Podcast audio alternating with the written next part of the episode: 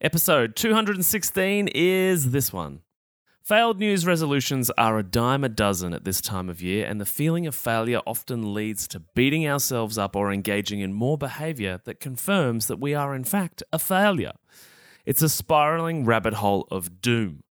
If you'd like to actually set a goal or an intention that remains beyond the first few weeks of January and can change the year that you're going to have, then this episode is for you because it has some clear, practical guidance on how you can successfully make this year not a repeat of the last 10.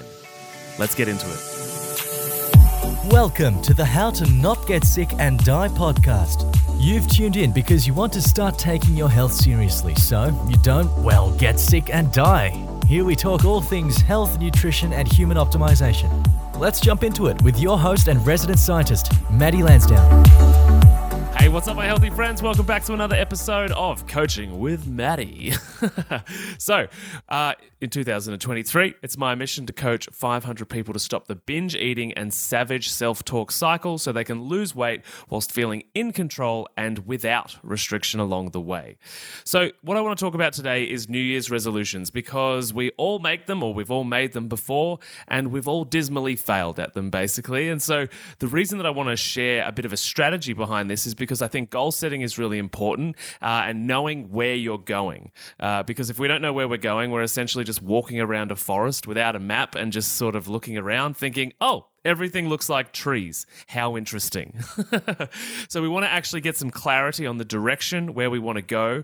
Uh, but after doing this for years and years and years, you might have already realized from your own life experience that for whatever reason, the goal doesn't seem to eventuate, or by the end of January, it actually kind of has been totally forgotten about. And so we do not want to be in that situation because how many years are we going to go where that's the case?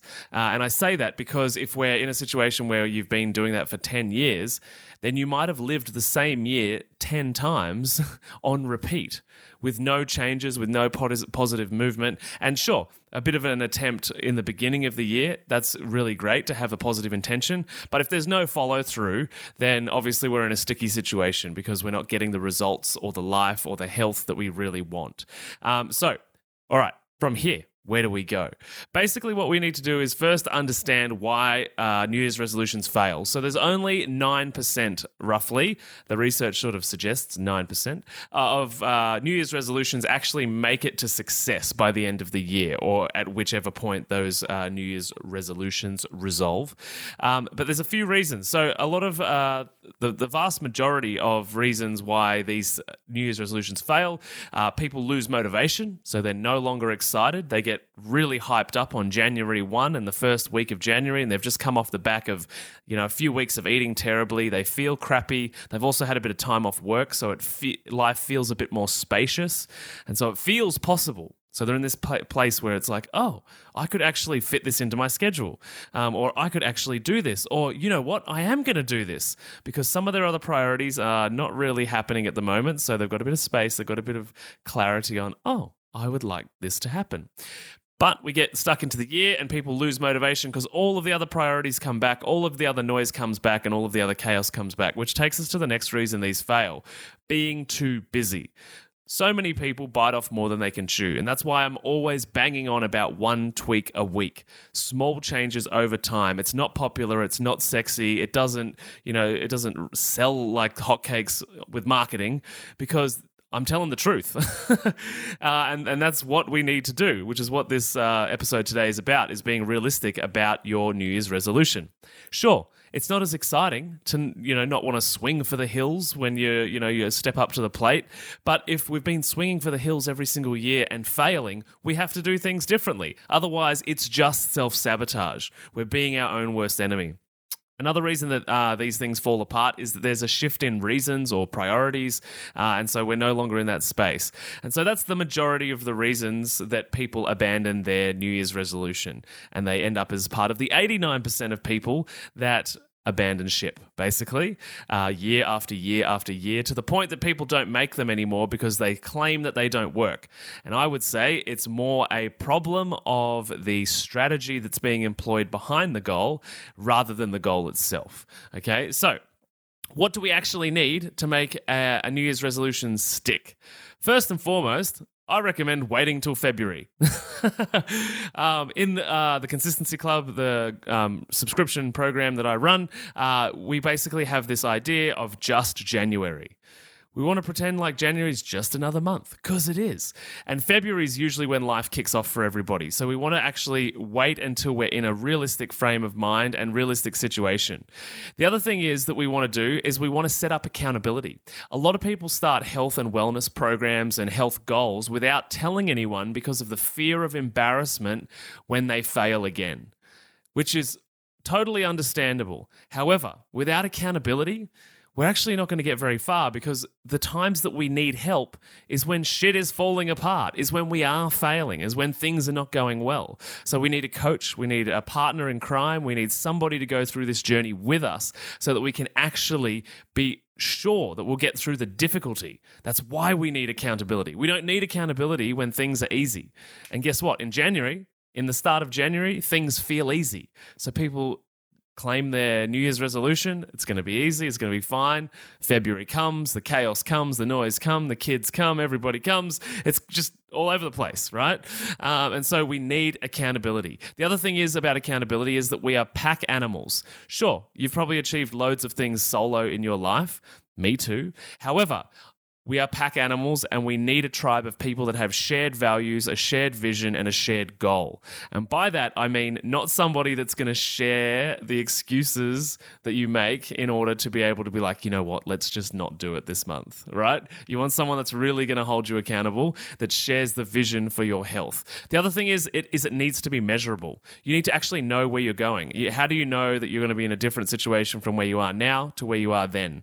And this might simply be, it might be for some people using the scales for their body weight. However, for most people, I don't recommend that. It might be a daily thing. And what I mean by that, it might be how many days of the week are you in control of your food choices? Because if you can go to the end of the year and actually go from being out of control seven days a week to in control even two or three days a week, that's a significant portion of the year in the long run that you've been in control. So we need to be able to measure what the goal is. You also want to be realistic about that goal. If you've never tried to achieve this goal or you've never even gotten close to achieving this goal, you want to be realistic. So whatever you want to do, halve it basically if you if you want to dream big halve that dream big. And sure, it's less motivating and it's less exciting, but we're going to be more likely to hit that goal because we're actually being realistic and we're reaching for something that's actually in reach, right? The other thing is, and this is really fundamental to any type of motivation, is that your must should be a must. a lot of people do health goals and wellness goals and New Year's resolutions because they should. I should lose weight. I should have more money. I should manage my relationships better. I should ring my mum and apologize. I should, should, should, should, should. And we should all over ourselves. Um, and most people are essentially, if you're shooting all over yourself, you're living in somebody else's values. Because if you should do it, says who? Society? Your mother? Your partner? It's not your thing unless it's a must. So you have to make this be a must in your life. If this is not a must, you're just going to self sabotage all of the time because it doesn't feel in alignment, it doesn't feel right, and therefore you're going to also beat up on yourself. That savage self talk's going to come back in because you didn't do what you should have done. I should have done this. I should have done that. I suck. I'm weak. I'm shit. I'm terrible. All of these things creep into your mind, and that just perpetuates more problems. Right? There's no there's no goodness that comes out of savage self talk, uh, especially when it's been on repeat for decades. It it pop might pop up here and there and be useful, but most people don't use it that way. It once it pops up, it's there just to stay and to punish and be unhelpful. And it doesn't help us with New Year's resolutions, obviously. the other one is that you want to be focused on the journey. So once you set the goal, once you set the resolution, you want to be focused on the actual journey. What do I mean by that? If the goal is to lose 15 kilograms or 30 pounds, let's say, by the end of the year, that that doesn't really mean much because it doesn't talk about the behaviors that need to happen every day, the behaviors you need to be accountable to every day that actually produce that outcome. So remember, the goal is just an idea, it's not a strategy. So we need a strategy, we need to focus on the journey. And so for somebody that might want to lose weight, the thing that they actually might need to focus on on a daily like day-to-day basis is is I need to eat whole real food each day. That's the thing that I want to tick off my list. At least one meal of the day, or at least two meals of the day, need to be whole, real food. Or it might be a movement goal. And it might be that every single day I need to do some type of movement. That's my daily goal. And you don't think about it as 365 days of goals because that's overwhelming and that's a lot. You live in the present moment, in the now, today. I'm going to focus on the journey. What is the thing that I need to do each day on repeat? Be accountable to. So my accountability buddy or group or team or coach knows what I'm doing, can check in, can touch base, and if it falls apart, I can also reach out and figure out what's going on and what, what I need help with. And also, remember, focus on the journey, and it might be each day, or it might be each week, or it might be each couple of days. But remember also, you're a human. Give yourself grace. We don't always nail everything all of the time, right? And so you've got to give yourself some leeway without the savage self talk. You need to give yourself love, affection, and grace when things don't go well, with the intention, because when we, first and foremost, when we actually give ourselves love, atten- affection, and grace, it actually makes it possible to get up tomorrow morning and give it another crack. Whereas if we're horrible to ourselves, the idea of wanting to get up and give it another crack tomorrow is painfully offensive. it's like, oh, it's such a pain to get up and do this. It's a chore, it's a punishment. And that's not what we, what we want.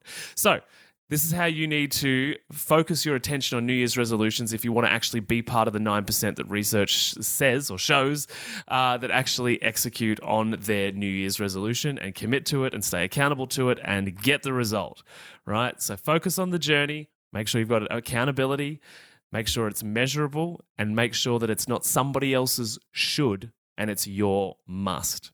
If you've enjoyed this episode, please share it with a friend, screenshot it, pop it into your social media story.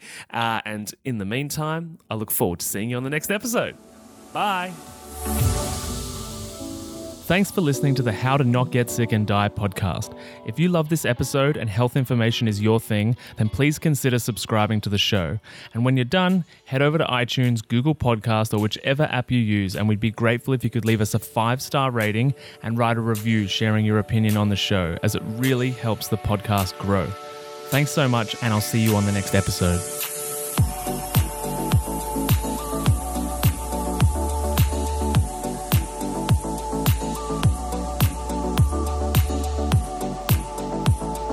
Whilst the presenter that feature on this podcast endeavour to provide accurate information, it cannot possibly take into account your individual circumstances, and therefore the content on this podcast provided by any of the speakers is not intended as advice in any way for any individual, and should not be a replacement for professional medical or health advice of any nature. Always seek advice regarding your personal situation from a qualified medical professional.